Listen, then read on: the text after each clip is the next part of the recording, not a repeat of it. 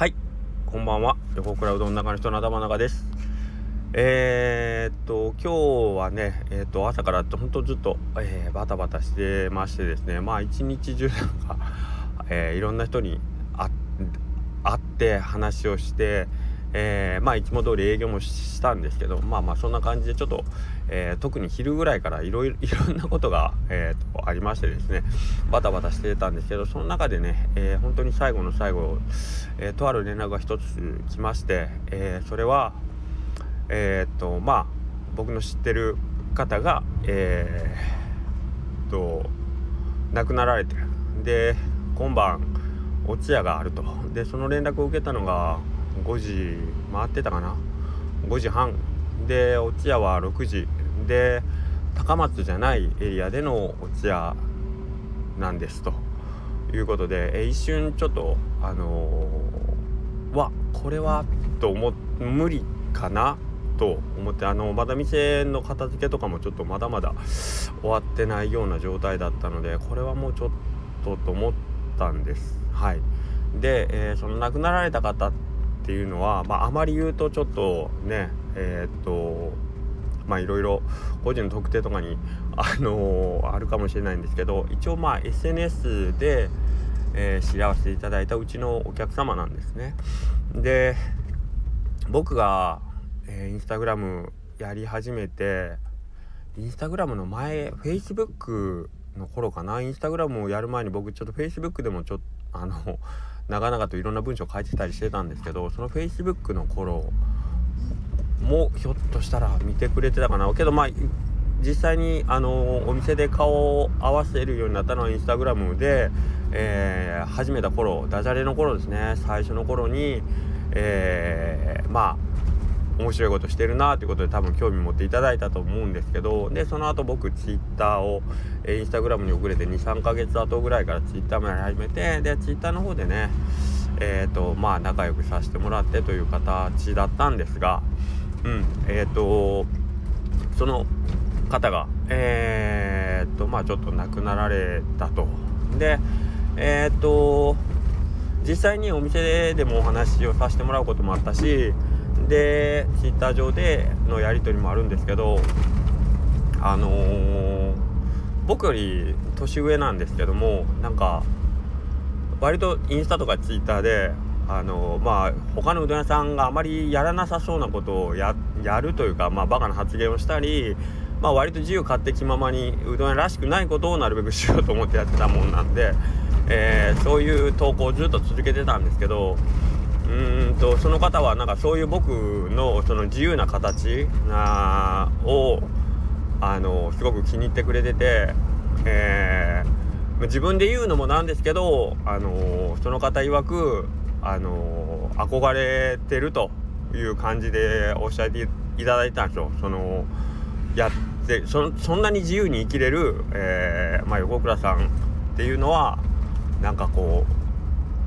うん。憧れって言ってたな。なんか自分で言うのもう照れ照れる余地もないぐらいなんか自分とは程遠い感覚なんで別に言えますけどすっと。うん。なのでえっ、ー、と羨ましくある。でできれば僕もそういう風に生きたいって 言ってくれてたんですけど。まあその方がねえー、っとまあ亡くなられた。あの最近まあちょっと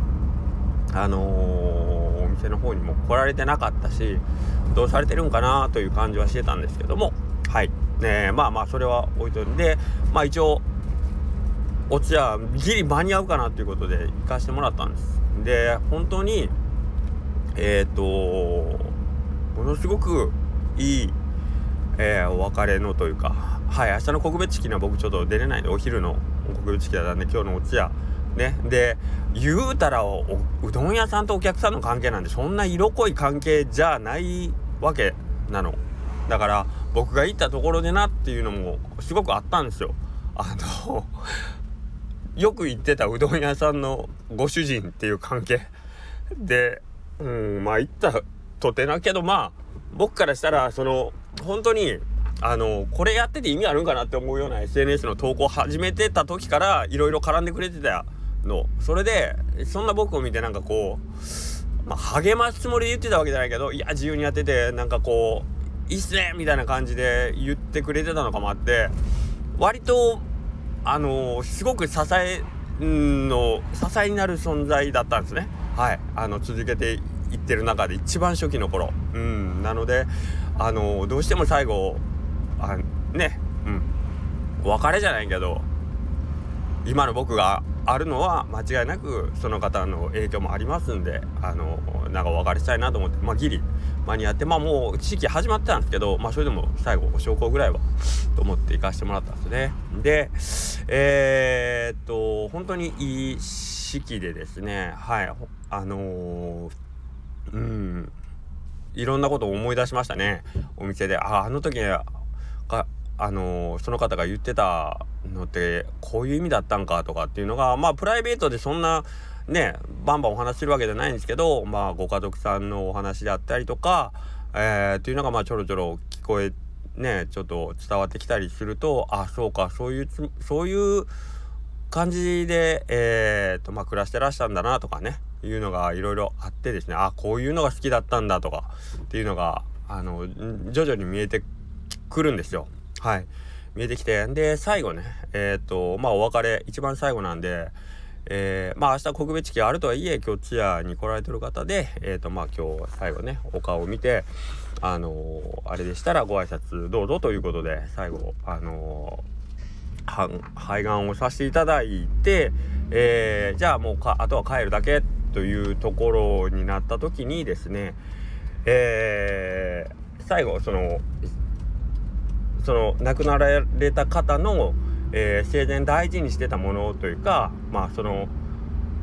その方がお気に入りだったものみたいなのがであの出入り口というかあのそのまあ出ていくその横にね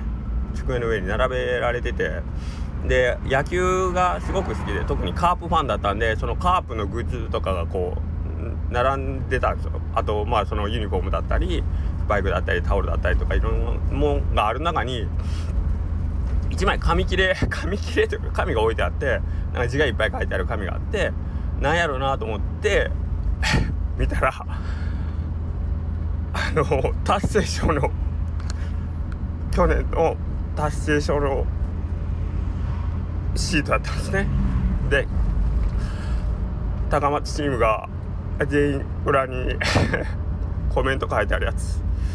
が1枚置いてあって。でそのみんなが寄せ書き風になってるんですけどその寄せ書き風になってる方がまあこっちに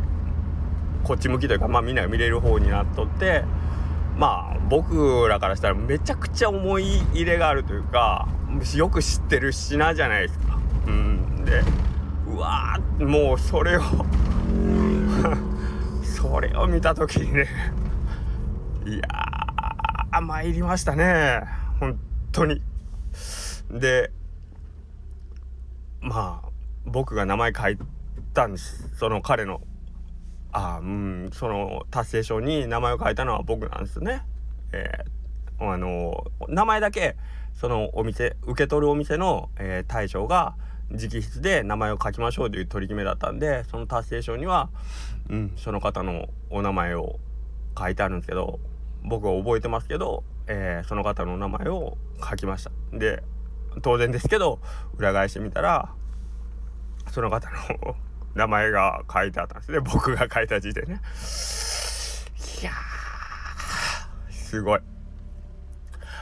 すごい。すごかったな。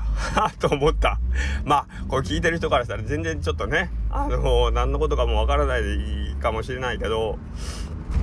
なんかそれを用意して置いてくれてたご家族さんの配慮。僕が行くなんて絶対思ってないやろうしね。あのー、思ってないやろうけどそこに並べてたってことは、えー、その方はそれをすごく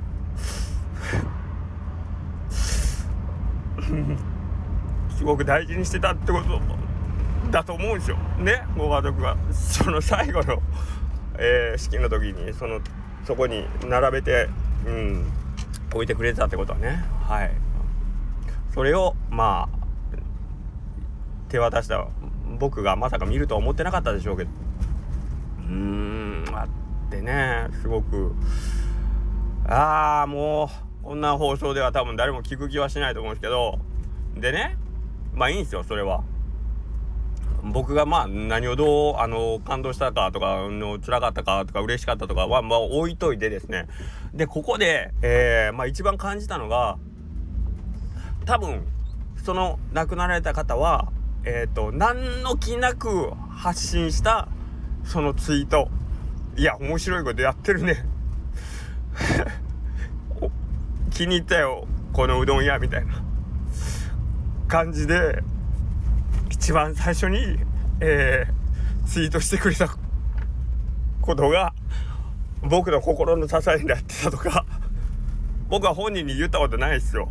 言ったことないけど、まあ、僕の中ではまあ特別な人だったわけですよ。ああ最初からこの人応援してくれてるしなっていう。うん。で実際にお店で挨拶した人とかも初めてぐらいですよ。SNS でつながって実際にお店に来てくれて。挨拶した人っていうのは初めてやったんですけど。うん。で、えー、僕がそうやって、えーと、ものすごくえーとまあ言うたら前進する力をくれてたのを知らずに暮らしてたその方とえー、反対にその方はおそらくうどん屋さんっていう存在がものすごくえー、生きる力になってたっていうことなんですよ。広島カープを応援するのがその方の生きがいであるのと同様に、えー、うどん屋さんを食べ歩いたりまあそこのね大将たちとまあこうコミュニケーションを取ったりするっていうのはその方にとってはものすごいだから僕らの何気ない一言であったり何気ない投稿が彼らにとったら彼らというか彼、うん、その人にとってはめちゃくちゃあの力をもらえる一言だったってことなんですよね。そうだからいつも言うんですけどなんかこれやってて意味あるんかなとか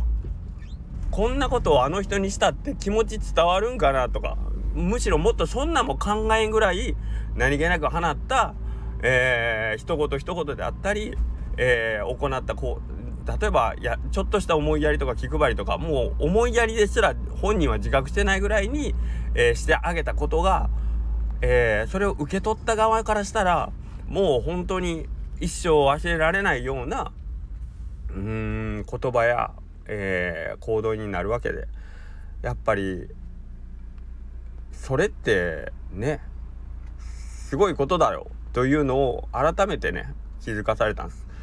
はい。というのは達成症って本当にもう正直言いますけど手間だったんですよ。手間かかるしめんどくさいしでやったって感謝されてんのかどうか分かんないよって言いながらあのー、ね